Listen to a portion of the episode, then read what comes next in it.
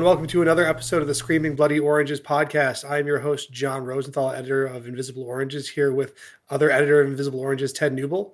Hey, everybody. How's it going? And, uh, today we have some special guests. We are joined by Lunar Chamber. Don't y'all introduce yourselves? Hey, uh, I am Brandon, Timeworn Nexus in the band. Um, I do guitars, vocals, and songwriting. Uh, I'm Kyle, uh, they who may not be perceived. Uh, I also do guitars, vocals, and songwriting. I'm Thomas, Æther Lotus, and I play fretless bass. Thank you for joining us today. We're, we're all really excited about your Shambhallic Visions EP. So uh, thanks for joining us again. Uh, I kind of wanted to start by asking like the origins of the band because Brandon and Kyle, you're obviously in a band together, but how did this come together? um, yeah, so in 2018, um, Kyle and I were talking about doing like something a bit heavier than uh, what we're, other stuff we were working on. Um, I had been wanting to do something heavier for a while um, than like just regular kind of tech death or black metal. So um, we came up with the name Lunar Chamber. We had some like basic ideas here and there. Didn't really know what we wanted to do yet. Um, this is the short version of the story, by the way.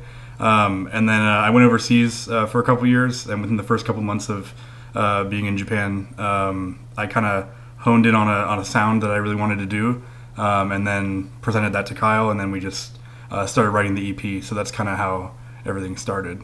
Cool. I mean, it's uh, it's really interesting the sound that you kind of honed in on the very non. I mean, it still has like Western melodies and stuff, but as far as like the atmospheres that you're bringing are very non-Western, more spiritual, not exactly what you would associate with death metal. So, like, what what inspired you to make this sound?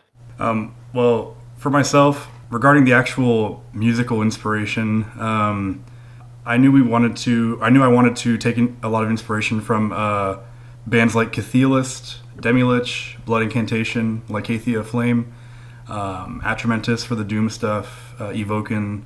Um, so that's kind of a general overview of the musical inspiration. And then lyrically, um, I wanted to do something kind of um, esoteric and and uh, different to kind of contrast with the, I guess, more Western influences in the music and do like um, spiritualism and mysticism and stuff like that. Uh, and that came a bit later. Um, the ideas for that were kind of present at the beginning here and there, but then we really like were dead set on doing that as a lyrical theme uh, towards the end when we were actually writing lyrics and stuff like that. It's interesting that you bring up Lykathea Aflame because that's definitely the band I see y'all compared to the most. Like I see Lykathea Aflame and I see Cynic and uh, I still haven't listened to Lykathea Aflame. really? Nope. I need to someday. That's news to me. Damn. Yeah, you gotta you gotta check that out, bro. Brandon, we had this conversation recently. You know that. That is that is surprising because yeah, I mean y'all definitely have like the vibe, like the very uh, ethereal, sometimes major key stuff going on, and very active. But um, that's a name drop that you don't really see very often. You know, you see like Hot the Flame and then just kind of like the Appalling Spawn stuff that they did before. Like, what was it like seeing yourselves uh, compared to such an artist like that? For me, I thought that was sick as hell because, I mean, I think Elvenefris is like objectively like top five death metal albums. So I like Absolutely. being compared to top five death metal albums. yeah, 1000%. That was crazy. That was like pretty flattering to hear that. Um, obviously huge inspiration on the sound. So um, I'm really glad that people you know picked up on that and you know thought of us as being in the same uh, echelon as those guys. You know, I keep hearing about rumors every few years that the the Lykathea album is going to happen or something's going to happen, but nobody nobody's heard from Petr Tománek in years. Just I hope that one day, you know. But this was this was a nice kind of like a reminder of that people can still do the sound in such a way. I mean, obviously y'all do your own thing, but there's still that that connection, that undercurrent, which I really appreciate. Yeah, if they won't do it, we will. yeah, man. I, I hope I hope another album comes out from them, man, because that would that would shake the underground like un, unbelievably so. So, um, but hey, I mean, um, if we can carry the torch in some way, that's that's again, like I said, really flattering. So, um, yeah, we're we're just we're stoked on it. Yeah, and if my parts sound like them, it's purely coincidence. Uh, I noticed, you know, I was, I was looking through all the lyrics and stuff, and uh, y'all follow a rich history of titling solos, You're giving each solo its own name. So, like, what uh, oh, yeah. what inspired you to do this, and more importantly, how did you find such ridiculous titles? um, so for me, titling like titling solos goes back to like um, when I first uh, when I was first reading like Carcass uh, lyrics. Uh, I saw that uh, I believe uh, Bill Steer had a lot of solos that were named, uh, and then I think also um, some Necrophagist solos were named as well. I believe in like not all of them, but I believe some of them were. Um, and then yeah, obviously like um, in terms of more modern influences for that as well. I know um, our label mates in Void Ceremony uh, do that as well, and um, a lot of uh, you know one of my favorite guitar players is Phil Tougas. He does that a lot as well. I love that um, that extra layer of like uh, poetry where you can like attribute um, kind of lyrics or words or a title to a solo. I think that's really um, thought provoking, especially when you're listening to it. Um, it just gives an extra layer. So that's kind of where the inspiration comes from for me personally. Yeah. Carcass and Phil Tougas, uh, for me as well um, as far as like the ridiculous titles goes, like I've listened to so much black metal that I just have a thing for super wordy, ridiculous like song titles. So I just wanted to incorporate that. I mean, you can tell that in the stage names too. Like everything with Lunar Chamber is like super wordy and ridiculous, but it's intentional. Trying to pull uh, the just uh, the esotericism, if that's a word, to the extremes. Definitely a word. But yeah, I noticed like the last track is titled three. And, like, what happened to one and two? um, yeah, so I, I kind of looked at that as uh, being um, the, the that's like the third main track on the EP. So that's why that's that's why that's there. Uh, and it, it kind of because of how like grand in scale it is. Um, again, another abstract idea of uh, giving it the Roman numeral to I guess make it uh, appear um, more larger than life. I guess. Yeah, anytime you have a chance to start a song with a Roman numeral, you got to take it. Absolutely. Is there any like specific like mythologies you're kind of digging into in these songs? Or is kind of like your own kind of like uh, you know fictional construct? Um, it's kind of both. Uh, so I like to start from a base of like um, certain themes, vocabulary, um, ideas, uh, characters in like mysticism, spirituality, religion, and stuff like that, uh, and then kind of go from there and branch off into like a fictional uh, world. So it's rooted in certain ideas in like religion and stuff like that, uh, but it kind of goes on its own uh, in certain areas. In other areas, um, it keeps touching on those like baseline concepts, such as like you know other realms, um, calmness, meditation, stuff like that. But um, yeah, it's it's half fictional, half uh, kind of like uh, base uh, baseline talking about um, certain ideas within um, the uh, the religions and stuff like that. Uh, you know, there there is that element of, and this was something that you kind of touched upon. You know, the larger than life, the, the over the top nature of the music, be it the the ridiculous vocals, you do like those low cricket vocals, or the the extreme shred, the the bass lines that are everywhere all the time. Um, but I understand, you know, there's also a lot of very rich songwriting for this. So, do you find that techno- uh, the technicality drives the songwriter if the songwriting goes toward the technicality? Um, I think we're definitely so. It, when I first started writing music, it was definitely the former. So it was definitely like I want to make this like really technical. Um, but in in the past like many years, I've really tried focusing, at least personally, on um, song, the songwriting aspect of it, and and really trying to make a song uh, and then um, having certain elements within it be either technical or not. So that big up and down contrast is uh, kind of inherent to the songwriting process. Um, and that that's just for me. I know that um, you know when Kyle and I write, it's it's it's a it's like that. We we focus on the song first, uh, and then um, you know the technicality kind of just gets injected in based on uh, whatever part we're writing. Yeah. Um, just to piggyback off of that, when I write, like I'm never thinking about like, oh, this should be technical, this should be this. It's just kind of whatever naturally comes out. So the technicality is just kind of like I just kind of I didn't start listening to really like technical music until like a couple years ago after I had already started writing technical music. So it's just kind of how I've always naturally written music. I'm in the boat that I'm always trying to write something that I can't play. So it pushes me to become a better musician and uh, just uh, more familiar with my instrument and everything.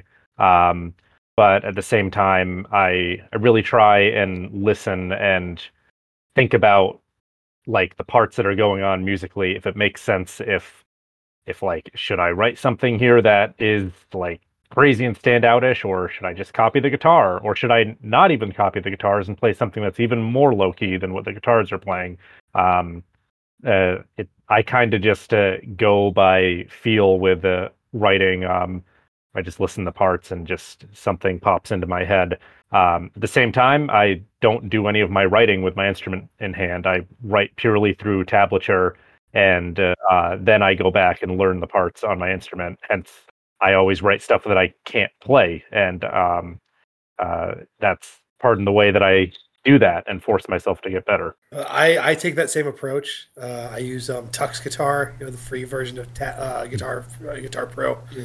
So um, I totally understand the wanting to go beyond what you can play and becoming a better musician because of that. that's really cool that someone else shares that with me. I, uh, as a, as a big tab guy, I'm a big supporter of that. Hmm. Most people don't do that, but uh, for years and years, I could not write bass parts that I liked to save my life. And once I started doing that, it was like, oh, okay, I I can write things that I like. Yeah, that's um. Where was I going with that? Uh, yeah, it's it's funny how that works with uh, you know, as, as you become a better musician, you always want to push yourself even further. And like, how do you do that unless you like take it to that kind of digital extreme where you can see just how far you can go in your head and what you can type out, and then you can see how you can actually play it. Mm-hmm. I really like that. Absolutely. Uh, so you just released your uh, your debut EP, Shambhallic Vibrations. I said it wrong earlier. on twenty Buck Spin. And uh, what was it like releasing your first EP, kind of on a, a bigger independent label like this? Yeah, dude. I mean, for us, when Kyle and I were talking about like labels that we might want to release the EP on, like last year, we were thinking like, okay, we could start out with some other ones and then work our way up to 20 Buck Spin uh, in the long run as like the dream label but the way it worked out um, was that we just got to do it on the Dream label. So um, yeah, working with Twenty Buck Spin uh, and releasing our debut EP uh, as an unknown band um, is actual dream come true stuff. Uh, so you know, huge huge shout out to them uh, and uh, you know for for for you know uh, helping us get on or for and you as well for helping us get on there. you know, I know that's we really we really appreciate that. Um, mm-hmm. That was uh, that that was super sick. Um, but uh, it, it's it's a dream come true for sure, uh, and uh, we just can't wait to keep working with them. It's been amazing so far. When uh, when I heard that Dave was interested, I kind of like flipped my shit I was like, yo, what the hell? I was like, I was getting tattooed at the time when I saw the message, and I like sort of got, I didn't feel anything the whole rest of the session because I was just thinking 20 bucks band, 20 bucks band. you should see what our uh, band chat looked like uh, during uh, those couple of weeks. It's just like, oh, yeah, we were freaking every out. Every other message was like, holy fucking shit. Oh my God. Oh my God. We were, we were flipping out, and, and, uh, I'm and still again, flipping out. yeah, like even, even now, we're just, we're super stoked. So yeah, um, just huge shout out to Twenty Buck Spin, and um, you know, um, you know, big thanks to you as well for for for everything that you've done for us too. We appreciate it. Oh, I'm happy to you know, it's uh it's a great EP. Y'all are a good band. I'm happy to help. But uh, it's all it's all Dave. I, I just sent him an email. right. but uh, so are you gonna take this on the road? Yeah, yeah, yep. one thousand percent. Um, mm-hmm. We can't uh, we can't say anything right now, um, but we uh, we're absolutely taking this on the road, and um, we it's some pretty big, awesome stuff in store uh, for for the for the uh, live shows and, and all that stuff. So um, yes, it's it's going to be yeah. taken live. Mm-hmm. We can say that something is being booked currently, and yeah. it's a very very very very good lineup. Uh, so more details on that once everything's solidified, but we're all super excited about it. It's gonna be great. Uh, who do y'all have drumming for you? Can you divulge who's drumming for you right now? Because I know you had Kevin Paradis on the album, but he's in France, so that's far. Yeah, yeah. I mean, actually, uh, maybe Thomas, you can you can kind of spearhead that one since uh, it's closest yeah. to you. Oh, uh, I am in another band called Progeny. We're a local band based out of Massachusetts, and um, our drummer Andre Ferrero he's a great guy. He's one of my really good friends, and I think he's an incredible drummer. And he is going to be playing live for Lunar Chamber. Um, really excited uh, to uh, have him drum with us. I mean, he he meshes with us perfectly, personality wise, and he's a really motivated individual who can absolutely handle the parts. And you know, um, it's going to be really cool. Super stoked to be working with him. Can't wait to rip those those live shows with him. Yeah, this is going to be a crazy live show. Like, y'all play so many notes. I just can't believe it. yeah, man, the preparation is real. We're, we like we're going on we're going on tour uh, with uh, Tómarúm. Uh, Kyle and I are going on tour for three weeks in July, and we're already practicing. Uh, while we're practicing the Tómarúm set, we're already practicing the the Lunar Chamber set. So it's it's a lot of preparation. Actually, it's funny that you bring up that tour because Ted and I were just out at a show the other night, seeing your tour mates Volcandra. You put on a great show. Yeah, they are very sick and very good guys too. We're excited to uh, we're excited to have them on our tour this summer. That's great. So yeah, you're gonna be doing one tour and then immediately another. That's that's a lot of time on the road. Yeah, there's a there there's a there's a good good chunk of space uh, in between, so it, it Okay. will we'll, we'll be good for preparation. Um, but yeah, it, it is definitely going to be the most amount of touring that we've done so far in one year, so that's pretty exciting. Do you have any? uh Do you have any like dream places that you want to play? Oh my god! I mean the at least the two. To, I mean there are so many for me personally, but the two top ones are um, Montreal, Quebec, where I was born. Uh, we're actually playing that on the Tómarúm tour, so that's checked off the list. Dream come true. Uh, then the other one would be Tokyo, Japan. Um, that's the next big one because obviously, Japan is mine also. yeah, lived lived there for two years. Uh, grew an insane amount there. Uh, experienced like the best years of my life so far there. So uh, playing there for those people uh, in the metal scene there is is a dream. So definitely Tokyo and Montreal. Yeah, I would say Tokyo and then like Reykjavik, Iceland would probably be like my two, and then we've already we've already played Seattle with Tómarúm, but Seattle is like my favorite place to play. So I would love to take Lunar Chamber over there too. Oh God, we gotta we gotta pick two now. I I already said Japan. Um, yeah, Japan, Tokyo, Japan. I mean, that's that's one of my number one. Um, uh, that is my number one. Uh, that I would love to play live with Lunar Chamber, and I guess number two would just be a um, something that's close to home for me, just to, so my friends can come out and stuff like that. Um, and, and my parents want to come see Lunar Chamber live at some point and everything. So, uh, yeah, close to home. Omaha, Nebraska as well. Omaha's a pretty great place. Yeah, I know. I've I've never been. I'm that was a joke, but uh, I can't. No, it's gonna be Well, I sick. mean, I, they- think we're I'm heading there on the explain Tome. Room tour, but I will say, having spent a lot of time in Omaha, Nebraska, it's a good place. hell yeah. You joke, but it's fun. They have good steaks. well, there's a very specific thing that I'm referencing that I'm not gonna explain. I'll send I'll send it to you, Jon, just to explain it. But it's like I don't want to get into it on this because it just I don't think anybody would understand. But uh, you know, gosh, uh, do you see this as being like a consistent touring band? Do you see it kind of taking a backseat to your other projects once the cycle is over, or you kind of want to achieve a balance? Yeah, we definitely want to achieve a balance. Um, Kyle and I just had like an ex- we've had many conversations about this, but we just had like an extensive conversation about this yesterday when I was over at his place. Um, we definitely want to make sure that uh, you know things are balanced between uh, the at least the two main touring projects that we have right now. Um, so it'll it'll definitely uh, play live and tour, um, but uh, it just depends on how um, balanced we can uh, keep everything else with Tómarúm and Lunar Chamber. I was waiting to see if anyone else had anything to say. But cool. Oh, Uh, Brandon I said can, it all. I can I can interject, but uh, yeah, I would say like balance is like the primary thing. Um, Tómarúm's like my very clear, like obvious priority because that's like my brainchild. But like I'm trying to strike as much of a balance as possible. Uh, you, y'all had spent a lot of time on this. Like I remember Kyle posting like demo videos of this like two years ago, or something like that. So like, what was it? What was the writing process for this like? Especially since y'all were touring and y'all were working on Tómarúm and all that stuff. Um, so like I said, we had like some ideas in 2018 that didn't really become anything because I hadn't really uh, honed in on a sound quite yet, and Lunar Chamber was still kind of just like an idea. Um, but uh, once uh, I was overseas, and within the first couple months, um, I started putting down a couple riffs, um, and uh, I had sent them over to Kyle. uh, and we just kept brainstorming, kept writing. Um, to be honest, uh, I think uh, only the first like half of Spirit Body was written, and then the first couple riffs of Bodhi Tree were written. Uh, and that was before that, that was all I wrote in Japan, I think, because then we were working on a lot of Tómarúm stuff, and obviously I was busy studying.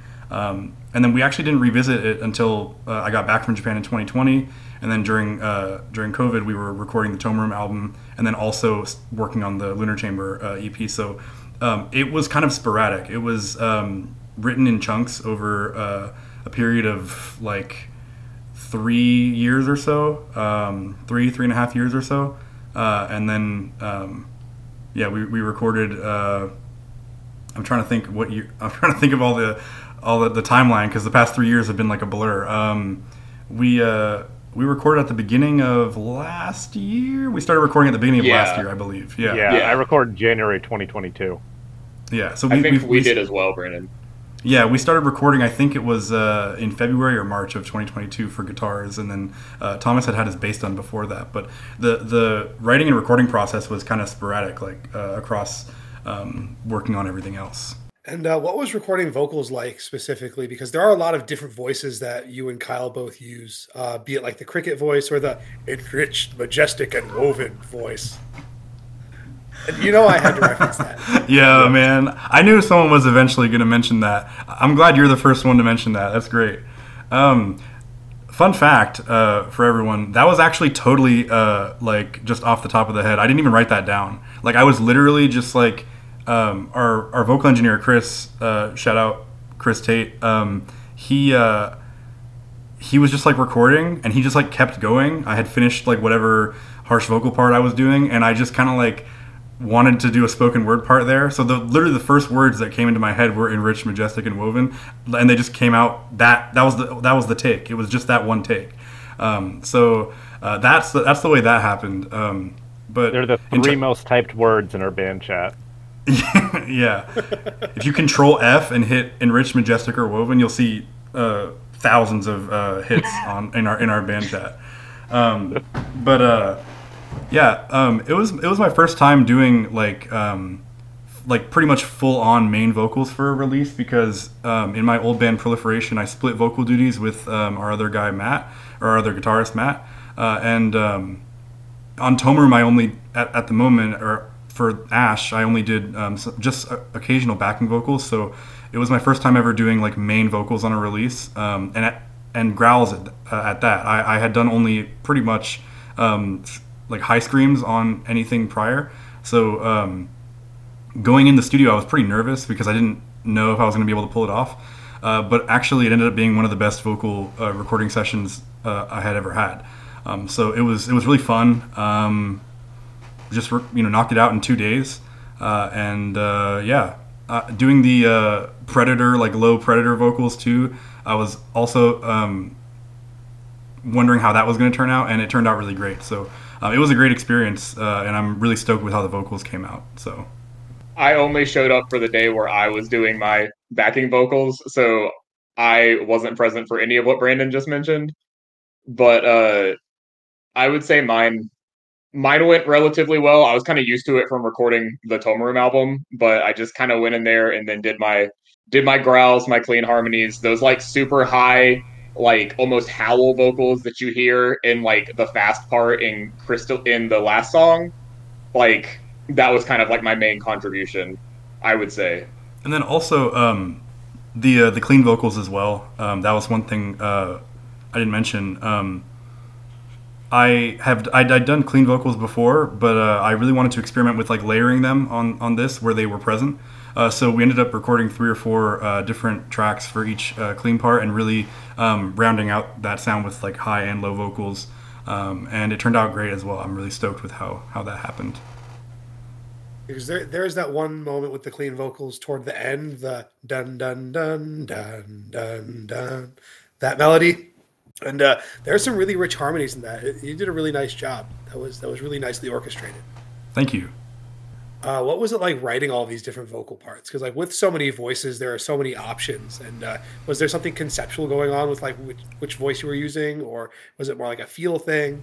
Yeah, it was it was more of a I would say it was more of a feel thing. Um, in terms of linking it to the concept, I can't say off the top of my head that it was just that it was that. It was more so a feel thing, like what fit for the part underneath.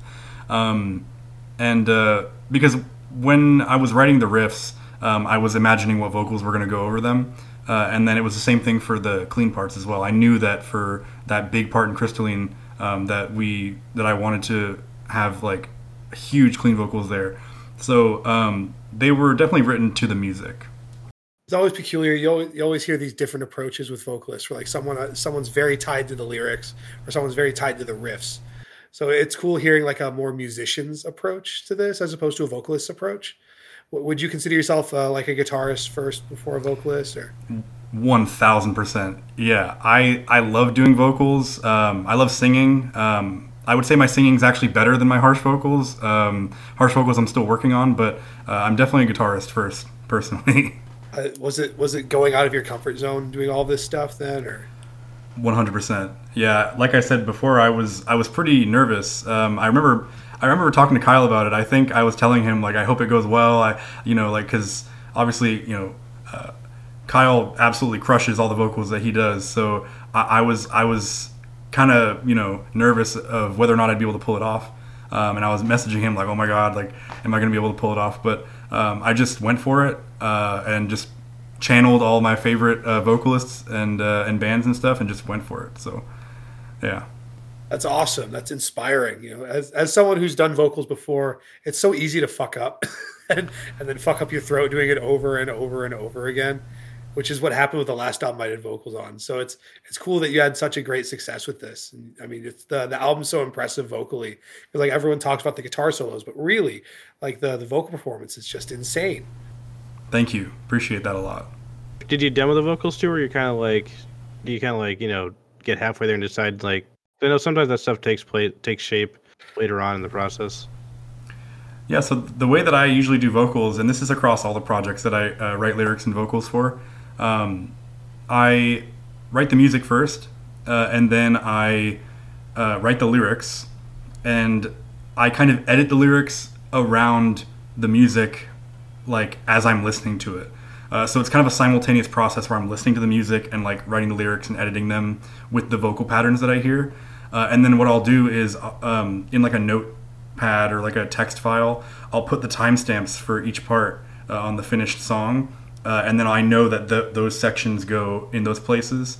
Uh, and uh, but I don't record anything beforehand. I, I maybe record some ideas on my phone uh, to hear if it like sounds well or sounds good like over over the part, but um, no no like inherent sitting down with a microphone and recording into a DAW over the over the um, over the music. It's it's more so just uh, writing the lyrics and then um, just kind of like whisper uh, whisper growling to yourself with the with the music and then seeing if it fits. I feel like a lot of people do that. Um, I can't be the only one who does that. you don't want to be the angry. Yeah, I, am guilty of doing that. I'll add to what Brandon was saying um, about vocals. Uh, typically, like typically when I go into the studio to track vocals, I am I approach it in like a super structured way. Like I figure out like I figure out like what the vocal patterns are, where in the song I'm doing vocals, whether it's high ground like whether it's high vocals, low vocals, or clean vocals, and if it's clean vocals, I know the melody already.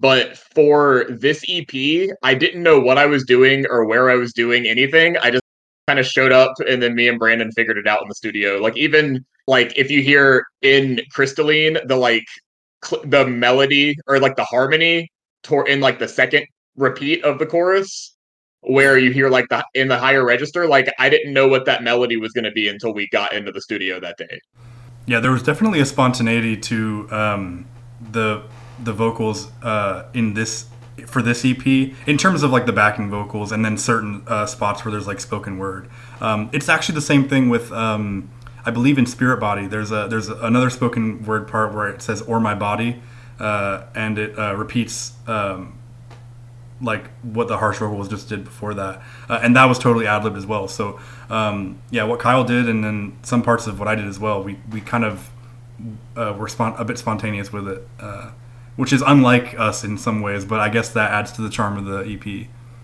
Uh, are you writing anything new? Yeah, yeah. You can see everyone's like has like these big big grin on our faces. Um, yeah, we're we're really deep into the writing for a full length. Uh, we only have uh, I can just say we only have one more song to finish uh, t- before um, it's done. Uh, I know a lot of people are asking about a full length. Uh, it, it's one thousand percent going to happen, uh, and uh, it's it's uh, it's shaping up uh, really really really nicely. So we only have uh, one more song left to left to write. Yeah, new material is very very wild too. So Yeah. uh, everybody that liked the EP, just kind of get ready for us to go wacko mode. yeah, yeah. There's so many riffs in the in the uh, files that have like the wacko riff title. Like there are so many riffs that have like wacko on top of them. So that's that's how you know it's certified. Uh, that's that's the that's the new version of the MP3 dash V1 dash V1. Yeah, V1. yeah. Wacko version. Tentative know- song titles are also even more ridiculous. So just up in the Yeah. ante with everything. Yeah, Crystalline blessed light flows from Violet Mountains into Lunar Chambers is no longer the craziest Lunar Chamber song title. Oh shit, that's exciting! I can't even remember the full title of one of the songs. Just make sure you look at like the specifications for like streaming platforms, so you don't like fuck it up and crop somewhere weird. Yeah, I think there's a limit somewhere in there. oh If shit. it got cut off on streaming platforms, I'd honestly wear that as like a badge of honor. Yeah, I'm with Kyle. I think that was so funny. I wonder if that one Nile song is uh, is cut off on certain streaming platforms. Oh, Uh, geez. spells to contain the Happy spell- riff containing contain the- spell. yeah. Yeah, dude, that one is the one that I think Pirate. we all think of when we think of like super long song titles. At least at least in death metal, Containing that's the the spell one. that protects protects you, the bearer from he who is within the water. That's something yeah, like yeah, what yeah. it is. I'm gonna look it up. I'm gonna look this up. It's on Ithyphallic, right?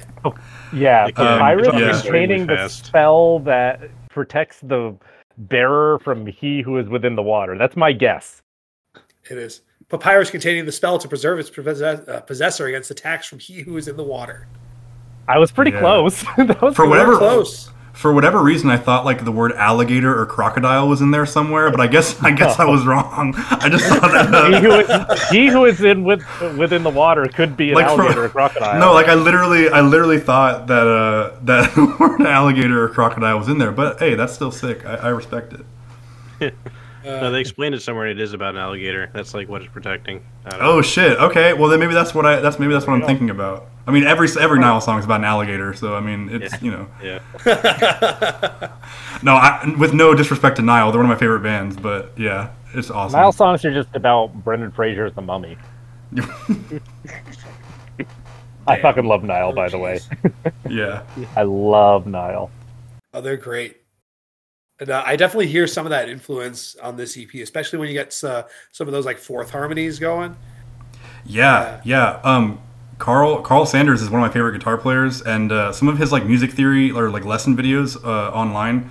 Um, those like fourth and fifth harmonies that he mentions, especially for the uh, solos and for certain parts and certain riffs, I actually like think about that whenever um, whenever I'm doing harmonies for for solos. It's like um, there's definitely some uh, some like OG Nile influence in there as well um, for some of the faster parts. So and the harmonies as well. Uh, it's it's nice hearing the the more um, abstract harmonies. I guess you get like the to to explain to our listeners who don't know what I'm saying when I say this. Perfect intervals are uh, something that you hear like a power chord, something like that. If you play guitar, Yeah. um, that's very underutilized. Everyone likes to use third harmonies, which are prettier. So it's nice hearing something a little more exotic. And and another thing too um, that I respect about Nile as well. Um, there's a uh, there's a song on uh, I believe I I believe it's uh, Black Seeds of Vengeance. I believe it's a chapter for transforming into a snake. And I never hear anyone talking about this, but there's like this uh, guitar or like um, other Middle Eastern instrument in the background during one of the parts that plays a total like major key uh, melody over everything else that's going on, and it's like super interesting sounding and uh, like that also relates to like Lykathea Aflame in a in a way as well. And I don't hear people talking about that a lot. They're they're they're the masters of uh, harmony and like just brutal riffs and stuff like that. So that influence is definitely there. Yeah, man. I just I was revisiting Lykathea Aflame recently, and It's it's like there's nothing like uh, there's something like it now, but for a long time there's nothing like it. It was Elvenefris just stood on its own. So it's uh it's exciting to hear someone getting it right. You know? Fine, Thank I'll you, listen to them. Jeez. yeah, this is just a this is just a seminar for T- Thomas to finally uh, jam that record. It is so good. It is I'm just gonna incredibly link it in the band chat now, Thomas. I'm gonna pin it in the yeah, band chat. sure. And Rich Fine, gotta be I'll Majestic and, original. it or something. and, and Rich Majestic and Woven is no longer going to be the pinned message. It's now going to be the Lykathea Aflame album. It's got to be the original master, not the remaster that Blood Music did. Way ahead of you. There we go. there we go. That's what's up. Uh, have, have you guys like there? There was an interview that Petr Tománek or Pto from uh, Lykathea Aflame did in like 2018. That's the last time anyone's heard anything from him. I, I've been trying so hard to reach out to him. It's just nothing. No, I actually didn't know that he did an interview that uh, that recently. Um, I just, I mean, I'll granted I haven't looked super deep into it, but I remember. I mean, obviously on Metallum it says that you know there were like rumors in like the 2000s and t- 2010s early of like them bringing it back, but that's all I really know about it. And then um, a, a friend of mine mentioned that he had reached out to him, uh, but it was like it wasn't really clear or concise what the what the outcome was. So um, that's all I that's all I know about it. I, I actually haven't read that interview. Yeah, it's it's just more of the same. Like, yeah, maybe you know, uh, you know, it, it's just one of those things where there's a there's a band that puts out a perfect album, you want more of it, but it just doesn't happen. It's a tragic story, really. oh yeah. It'd also be fine if they just never put out another album because they just they have a perfect discography as is. This is true. It's like it's kind of like I don't want Demilich to put out more material because they have the one flawless album and if they put out another record and it's not as good, it's just gonna like kind of taint their discography. Well, you've Ah. heard the 2006 sessions, right? Yeah, I was gonna No, I say. I haven't. Oh man, I was Oh, gonna those say. good. I like I actually that's an instance where I actually think it would be sick if they did because those two songs are some of my favorite Demilich songs actually. Yeah. Uh, they're Oh, wow. so sick. Uh, They're very good. hmm I- I'll go. Well I'll, go worth back, listening to. I'll go back and listen to them then. yeah, dude. Va- Vanishing of Emptiness and Emptiness of Vanishing, I believe. It's the Yeah, is that's the two, the two of them. Yeah. It's they're so good, man. They're- They're so groovy and nice, like and, and Yeah. weird. Everything that you want from a Demilich song. Another another huge influence on um, on us as well. Um, next to Mhm. uh, Cathelist, obviously, a lot of those like nasty, like um, uh, kind of more brutal, groovy, um, like Finnish style death metal parts. Um, there's a couple of them on, on the on the EP. Um, there are going to be more on the uh, on the on the full length. We're exploring, Oh yeah, there's more on the full length. we're exploring we're exploring that realm a little bit more. Um, some parts were We're exploring every realm a little bit more. Yeah, it's it's like the EP, but like uh, cranked up to eleven. It's taking ev- everything and just expanding on it, um, and then also adding some new influ- uh, influences as well, and some new things that we haven't really done before uh, rhythmically. But um, We actually did see some of the comments of what people were saying about what they liked and disliked about the EP, and we actually end up changing some of what we already wrote for the full length because of uh, just hearing some people's responses. And we talked about it, and we were like, "Yeah, you know, these people have some good points here about um, like some of the stuff that maybe we should do a little more of or a little less of." So, we actually did uh, listen to people. We're usually we're usually pretty um, uncompromising in our in our approach regarding um, feedback and stuff like that in terms of you know our vision. Uh, I know a lot of people are like that, um, but this time around we we looked at it and we actually like agreed like across the board uh, with with some of the um, uh, constructive criticism that we that we saw. And um, we actually went back and looked at it and we're like you know what? That would actually that would actually fit the album well. So um, at least for, for this go around we're we're uh, we're really trying to um, make it um, just bigger and better uh, in every in every sense for the for the next release You brought up some different influences that are on the new album. What are, what are some artists who influenced uh, the album that we might not expect? Man, um, so it's all the same stuff from the EP. Um, during the time I was writing some of the uh, earlier songs that are going to appear on the album, um, I was listening to a lot more Void Ceremony. So there's a little bit of more void ceremony influence uh, for some parts, and then um, I was also listening to a lot of ambient music. Uh, so there will be more, um, a couple more ambient parts as well. Um, and other than that, it's pretty much uh, the standard um, kind of lunar chamber formula that's on the EP. Um, there's a little bit more emphasis on um, the. I don't want to spoil too much, but uh, in terms of there's a, a little bit more doom influence as well, but it's it's different from the the EP is all I can say. It's a little bit different. For our listeners who might not know about ambient music, who are some artists you might recommend? Uh, for me personally, um, man, uh, I kind of discovered ambient music. Like, I mean, there there are artists that were kind of like legacy ambient artists for me uh, from the past like ten years. But more recently, at the time, I was listening to a lot of the recommendations that Blood Incantation did on the Amoeba music video that they did. So um, the uh, Pauline Anna Strom, Angel Tears and Sunlight, um, Bernard Xolotl, uh, gliding through the Cosmophonic Dome, uh, like just all that kind of like super esoteric new age ambient stuff. I kind of like just dabbled a little bit in it just to get it um, a bit of a um, like a what what would what would that be like a, um, a taste of what it is. Um, so th- there's that as well. Uh, th- there's that, but um, in terms of ambient music that I drew from that's not that. Um, I'm a huge fan of uh, Solar Fields. Uh, he did the two Mirror's Edge soundtracks, uh, and those are um, two of like my favorite soundtracks ever. So there's that, uh, and then um, the electronic artist Sky Too High, uh, who I believe is from Japan, or that maybe they might be like masquerading as someone who's from Japan. I don't know, um, but uh, they a couple of their uh, albums as well are big influences. So it's all kind of that uh, mashed together. If you want to hear some dark ambient, listen to Green Eyed Demon. Green Eyed Demon. That I think I mispronounced uh, the word "eyed" uh, by the band Vond. Um, either you'll Oh, get yeah. it or you won't get it, and if you get it, it will change your life. If you don't get it, then you'll just turn it off in a minute. Vond is in like Mortiis Vond. yeah, yeah, Mortiis Vond. Yeah. yeah, Mhm, Green that's Eyed good stuff. Demon. That that album, when I listened to it in high school, it like that still has an effect on me in this day. It changed me.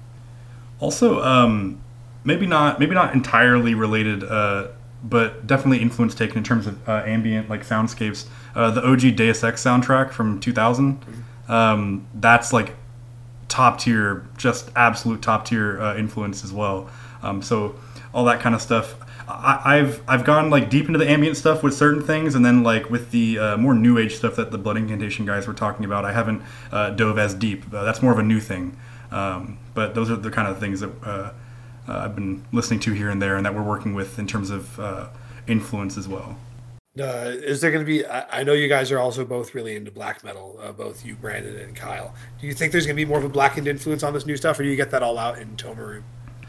So we haven't um, we haven't ruled it out. Uh, at the end of Bodhi Tree, there's like a slight like hint to black metal at the end of Bodhi Tree. That's kind of what we wanted to throw in there for that one.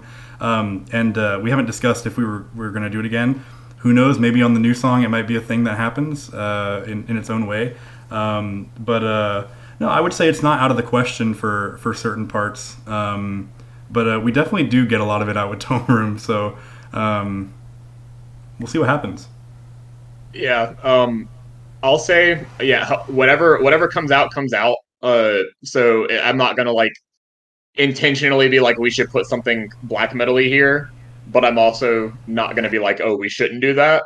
Um, some of the rhythm riffs that I've written to like counterpoint the ones that Brandon's written, they do have a bit of a blackened vibe to them, but there isn't like any kind of like sections in the songs yet that are like primarily more black metal.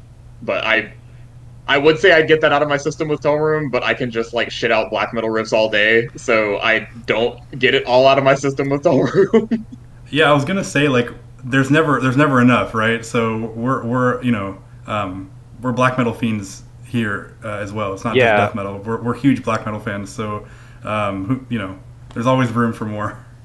I'm also a big black metal fan, um, and uh, yeah, uh, I will say that there are some black metal influence bass parts in the new album, as in parts that I cut out and you can't hear the bass at all. Nice. But in all seriousness, uh, um, yeah, I, I do love black metal, and it is the last place that I get any inspiration or influence for playing bass. It, uh, it reminds me of uh, there was this joke video that the guys from um, oh what the hell's that band uh, the austerity program made in the 2000s where they had made a guitar nuts and uh, if you look in the back there's a walnut and uh, it, it turns everything into black metal so like vocals st- start sounding like "Ah!" and uh, like the guitar turns into like a tin can but when they plug the bass into it it completely cuts out they're like wow that's amazing I'll have to I'll have to send you guys that video. It should be on YouTube, but it is it is absolutely hysterical. That sounds like half the music I listen to day to day. Half the shit, half the shit that me and you talk about, Jon. To be honest, though, one thing that does come to mind, I maybe cor- correct me if I'm I'm wrong here because I still haven't checked it out. I know uh, Mortal Sin for a black metal listener. I haven't uh, Jan Mortuary Drape yet.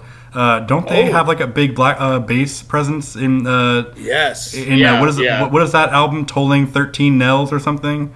All their albums have massive bass Yeah. presence. But yeah, Yeah, 2013 yeah, Yes, album, that's yeah. an exception. That's an exception to the rule. I was like uh, that well, came to no, mind. I- Alsoth has some really fucking sick bass. Like an Arrow Yeah. in Heart, the fucking bass at the start of that. Jesus Christ, that kills you. Yeah, that's that's a great album. I was just listening to that. I I definitely Brandon, want. I listen definitely. to- listen to all the witches dance and then just like go from there. Dude, Mortuary listen Grave to is so Curtain good. Wall. Curtain Wall for bass parts. Curtain Wall's Siege fun. Obsessed, That's, uh, dude. Oh, that's the That's that's, the uh, that's the record you were talking about when we were in Philly. Dude, the they, they are the yeah. funnest band on earth. It's like Um, raw black metal Korpiklaani. Hey, I I'm interested. That sound that sounds sick. Um, It is But, uh, seriously the funnest time you'll ever have listening to music. but um, Unless you're no, Kyle because he doesn't like them. I, I I know I I I know that uh, Mortuary Drape. Ha, I, I guess I now it's confirmed has that bass presence. Um, another another black metal band that uh, has bass that I did latch onto um, was a band that uh, Kyle put me onto, which was a band called Nipa Holland. Uh, and I remember uh, a couple of the demos having, um, or I don't know if it's a couple of demos, but one of the demos uh, for sure had some like pretty sick bass parts. So um, Yeah, that self-titled demo from like 2016. yeah, that and I think uh, the one that I am most familiar with is um, is it E Bloated's comp. Yeah, yeah, the seven inch. Yeah, that that has some sick bass lines on it. So um, I'm there. There, there's. I'm definitely into into bass and black metal. But that's that's funny that that pedal that they made had no bass. That's crazy. I'll continue Yeah. listening to tech death and pro, uh, progressive death metal for my bass influence. There are some great bass players in black metal. Like I was just hanging out with Skoll from Ulver, and like that guy, like Ved Buens Ende, Ulver, Arcturus, like all great bass lines. Yeah, I, you know, I was just joking more, but um, No. I like all all of my inspiration influence nowadays comes from uh, other uh, progressive death metal bands or tech death bands. Like when it comes to my bass playing, um, so that's where I'm going to keep going for now. Who are, uh, who are some of your favorite bassists? Jeroen Paul Thesseling, my number one. Aaron McSporin is right up there uh, for me too. Um, I really love Erlend Caspersen. Um, Yeah. Of course, Forrest, um, uh, legendary. Uh, so, uh, some bassists that aren't in metal that I absolutely love, though. Um, uh, I've always really loved uh, Yves Carbonne's bass playing. Uh, Jean Baudin, Ito Castro. Um, uh, and then, uh, of course, uh, Chaos from Unexpect and Von Dogma 1. That's another metal bassist, but I, I meant to mention him. Um, yeah, I mean, uh, I've I've never been interested in bass players that um, just kind of lay it down and play in the pocket, air quotes. Um, in fact, uh, in the pocket is uh, that's my three least favorite words on earth.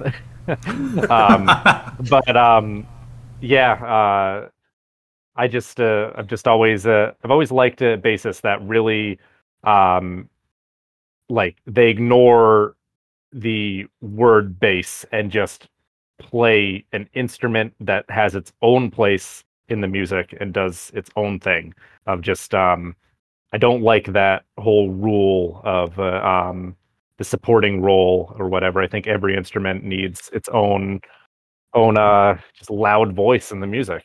And so those are the sort of basses that I like that really go and stand out and do their own thing and uh add to the music in that way. Fun that you referenced Jean from um, Nuclear Rabbit. That was a really Yes. early one for me. That was a really early band for me. That, Well, that's some so- ridiculous bass playing. Yeah, here's a lesser known fact. Uh, um, so in high school for my senior thesis project, uh, um, with a, I got an internship with a local luthier. His name was Dan Collins of Metal Art Guitars. He built acoustic guitars, and um, with me designing everything and him doing the woodworking, uh, uh, we built a ten-string bass, um, which uh, I still have. I played it in my band Vanquisher.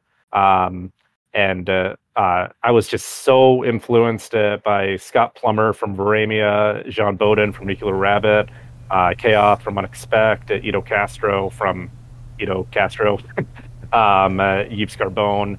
I was just so influenced by those extended range basses uh, back in high school, um, and that's what I wanted my thing to be too. I wanted to play uh, um, uh, just one of those crazy huge basses with huge range and everything, and ten string. Uh, it's it's uh, it's fun and but the problem is it's way too heavy because I built it all out of purple heart and yellow heart. Uh, so I choose Oh, chose like the two densest woods ever. The, uh, this is this is what I always say to people. People say that some people say that Warwick basses are unplayably heavy. That you cannot play a Warwick bass because it is unplayably heavy. My I have owned four Warwick basses, the heaviest one being 13 pounds, which was a six string fretted bass.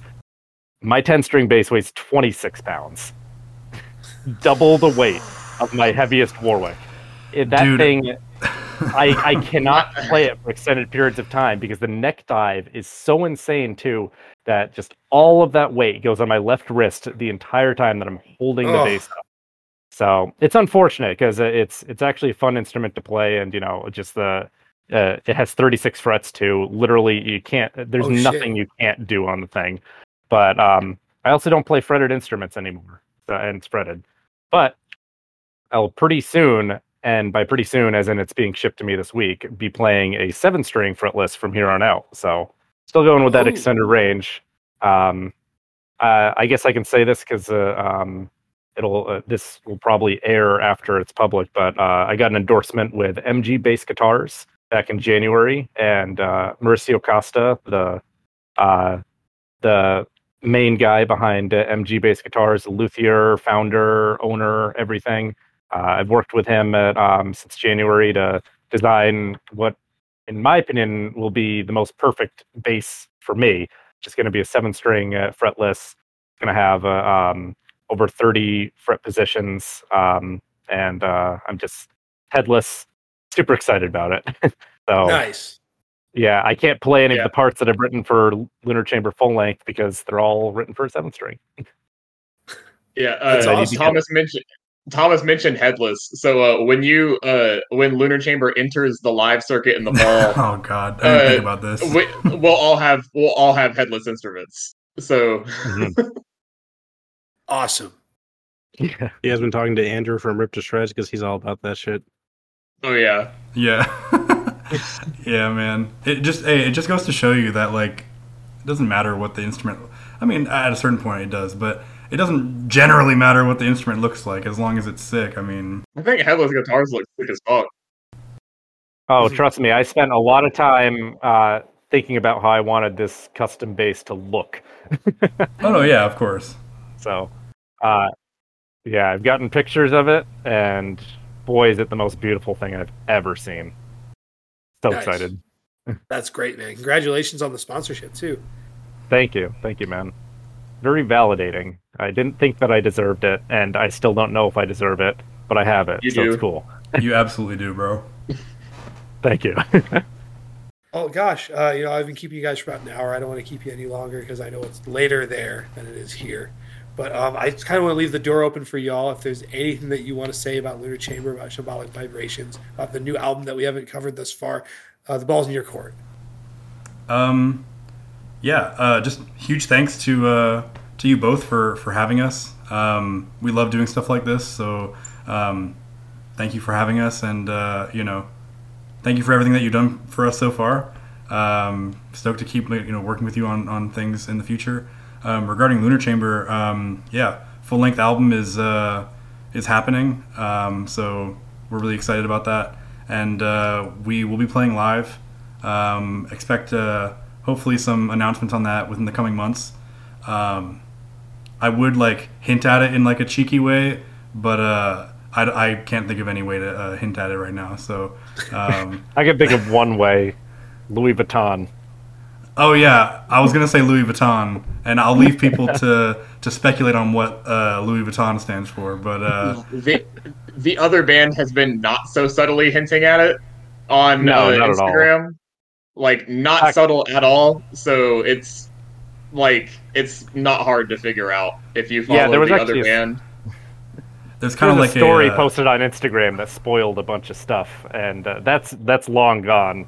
But back in back in March, there was a story that was posted by the other band, and I was like, "Oh, is are we? Is this public?" it's kind it's kind of like a, at this point it's kind of like a if you know you know kind of thing. So we'll leave you with uh, Louis Vuitton.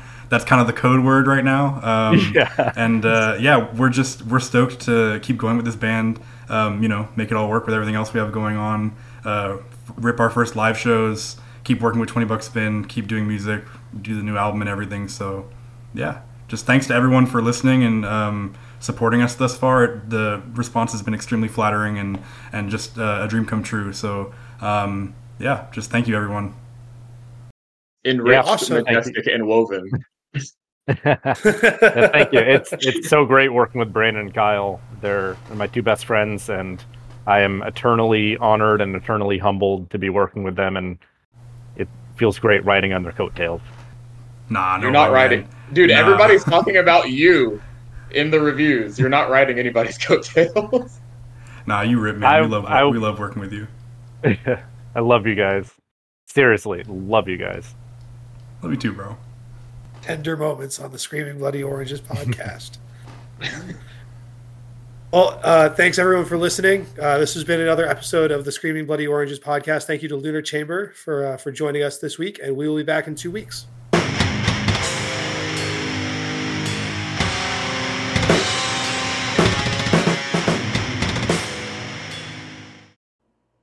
Thank you for listening. You can subscribe to Screaming Bloody Oranges, the Invisible Oranges podcast via Apple Podcasts, Spotify, Google Podcasts, Podbean, and other streaming services. We'll make a post on our website at www.invisibleoranges.com to accompany the release of each episode. Visit us anytime for more in depth heavy metal coverage that goes a step above and beyond.